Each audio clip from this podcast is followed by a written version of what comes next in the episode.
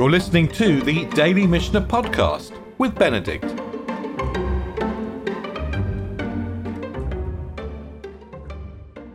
We're in the second chapter in Eruvin, and we're talking about this well, this well with posts around it.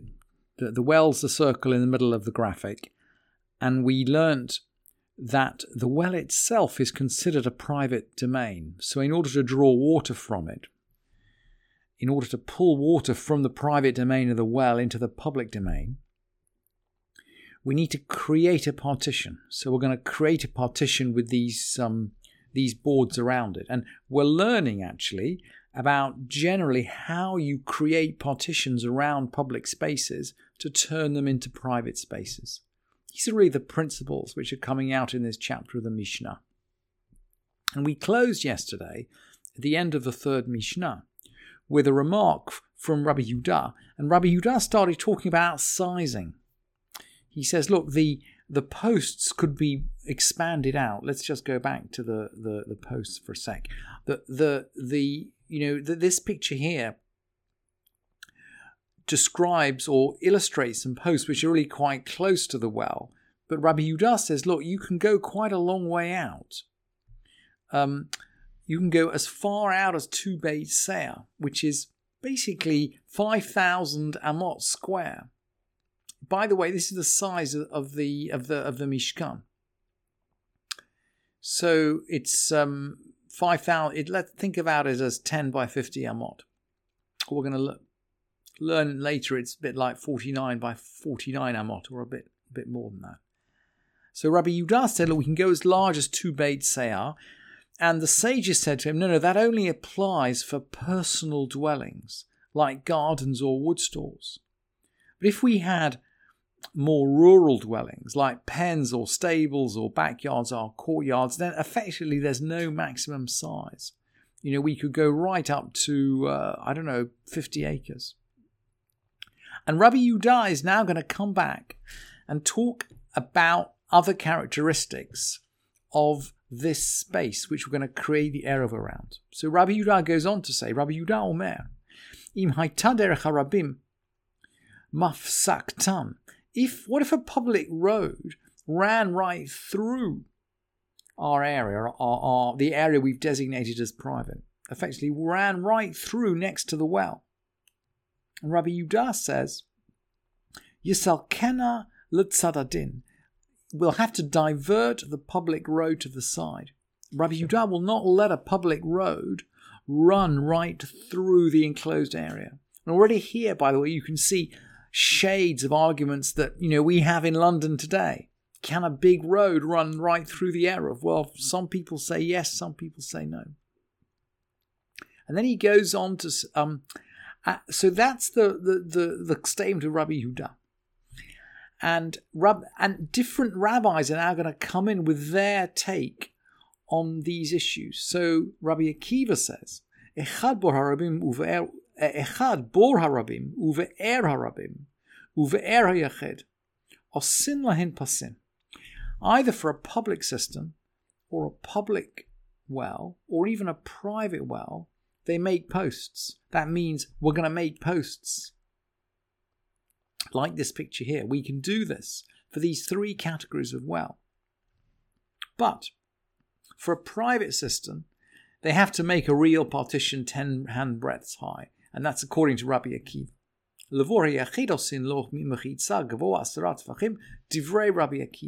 There seems to be some difference between these types. By the way, Rabbi Yudah ben Bava has a different view. Rabbi Yudah ben Bava Omer, pasin lever harabim. You can only do these this trick with the posts for a public well. There seems to be some distinction between these different kinds of well, and that is partly partly because a cistern. So a cistern is uh, a water tank where we collect water. A well is a water source. There seems to be an issue about the water in this the water in the cistern drying up. There's nothing to once you I mean we will fill the cistern probably in the middle of winter. So when the rain comes, we're going to fill the cistern. But as the spring passes away and the summer goes on, at some point, that cistern is going to dry up. There will be no more water in it. And of course, once there's no more water in it, it it it, it, it when it's no longer meeting the qualifications for the kind of area that you might put an eruv around. At least that is according to um, Rabbi Akiva. Um, whereas a well, a, a private well or a public well, well, we know that's not going to dry up. And as far as a public cistern is concerned, well, you know, the public takes care of itself and people watch out for one another. There's no fear about carrying in and out of a public cistern if it dries up because we know people are watching out over that. And Rabbi Yudah ben Bava is is um, strict in the sense that he will only allow this to happen if we have a real public if we have a real public well. In terms of a private well, he's concerned that people won't take care about carrying in and out of the public domain. And in terms of a cistern, he's anxious that it will dry up. Now, he also said so we're carrying on with Rabbi Yehuda ben Bava. So the, the structure of this part of the Mishnah is a bit like the structure of Mishnah Eduyot, where the sayings are arranged by teacher rather than arranged by subject matter. So we're going to have more sayings from Rabbi Yudah ben Bava, and in a minute we'll have more from Rabbi Eliezer.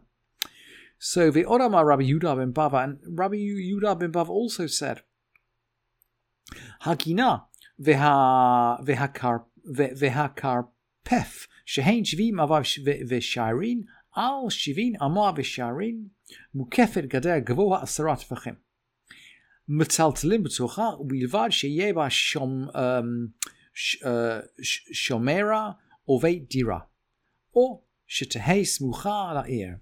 So he said you can carry within a garden or a water up to 70 cubits in a bit. By 70 cubits in a bit. What's the 70 by 70 doing here? Well, 70 by 70 is 4,900. Again, he's working with our two bait se'er, 70 in a bit by 70 in a bit is hitting the maximum size of 5,000 square amot, which is two bait se'er. So he's saying he's sticking with that maximum size. But remember, we said that the garden or the wood store were essentially domesticated kind of places. He actually demands that there's something domestic in it. In other words, a watchman's hut or a dwelling place, or it's near to the town. So Rabbi Yudah ben Bava is making the distinction between domestic places, which can only be fenced out to 70 cubits by 70, plus a little bit, and rural places where you can really put an Eruv in of any size you like. And Rabbi Yudah is going to come back and disagree. Afilu, Rabbi Yudah Omer, afilu ein ba'ela bor b'tucha. Even if it only contains a cistern, or a ditch, or a cave. These are the kind of place, these are the kind of functionalities that we've been discussing until now. We can carry within it. And Rabbi Akiva says, Rabbi Akiva Omer, afilu ein ba'achat mikol elu. Even if it's got none of these things, metal tlim we can carry within it.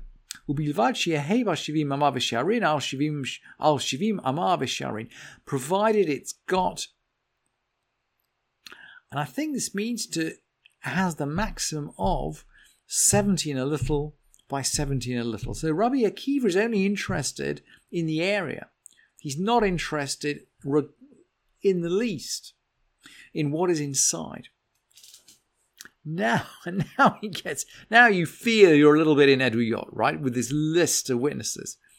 Rabbi Eliezer says, Rabbi Eliezer Omer, we know about Rabbi Eliezer. We know he's completely crazy. We've seen this right the way through the Mishnayot of Zeraim. And for that matter, his views on bris milah, Rabbi Yudah will, uh, Rabbi Eliezer will make a, a fire to forge a knife for a brit milah on Shabbat. Rabbi Eliezer Omer, אם היה אורכה יתר הרוחבה אפילו אמה אחת. If its length exceeds its breadth by even a single cubit. In other words, if it's not a perfect square.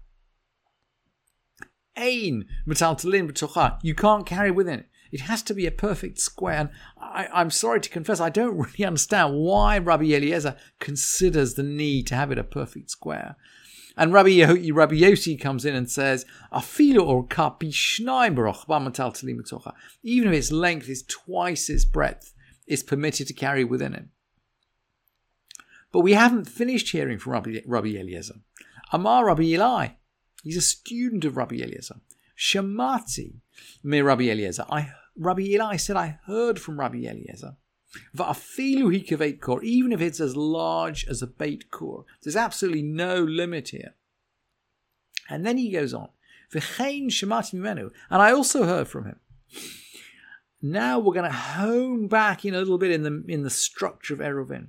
Anshei chatzer shesha Anshei chatzer sheshachach achad mehen velo erev. The residents of a courtyard we had, and one of them forgot to make the eruv, forgot to join in the eruv. So we're homing in on the whole subject of eruvin. We haven't learned what making an eruv is. We're going to learn that at the beginning of the next chapter, which we're going to look at tomorrow. But Rabbi Eli is already telling us in the name of Rabbi Eliezer that if someone in the courtyard doesn't participate in making the eruv, he cannot carry, he can't use it. Beitu Asur, his house, is forbidden. Milahachnis ulhotzi, he can't bring stuff in and out of it as far as he is concerned. Beitu Asur milachnis ulahotzia lo, just for him. Aval lahem mutar. But everybody else who participates in the eruv, they can carry in and out of his house.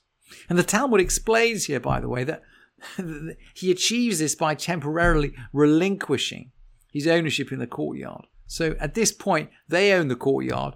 They've got an eruv. It works perfectly well. They can carry in and out of uh, in and out of the courtyard. And Rabbi Eli continues. I also heard from him, from Rabbi Eliezer, Sheyotzin, but akravnim, that people can uh, be yotzei their their they can fulfill their obligation at Pesach with a, a herb called akravnim. Now, this is called heart's tongue, or it seems to be called heart's tongue in English, but it's not tongue. This is not the tongue of an animal. This is a herb. So we must be talking here about the bitter herb. According to Albeck, it's Scolopendrium, and I did actually go out and find you a photo of Scolopendrium on RHS website. And sure enough, by the way, it is called heart tongue fern. It seems to be some kind of greeny stuff. I'm sure it won't taste very good, and maybe that's why it's okay for bitter herbs. And then Rabbi Eli continues. This is maybe a more significant and maybe a criticism of Rabbi Eliezer. Maybe a criticism. Vechizarti al kol talmidav I went around all his students. This is Rabbi Eliezer's students. We know Rabbi Eliezer came to a bad end. And he had a very unique view about transmission of tradition.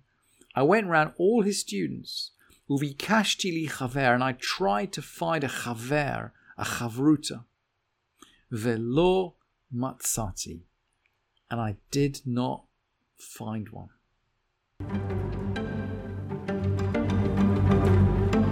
Thank you for listening to this edition of the Daily Mishnah Podcast with Benedict.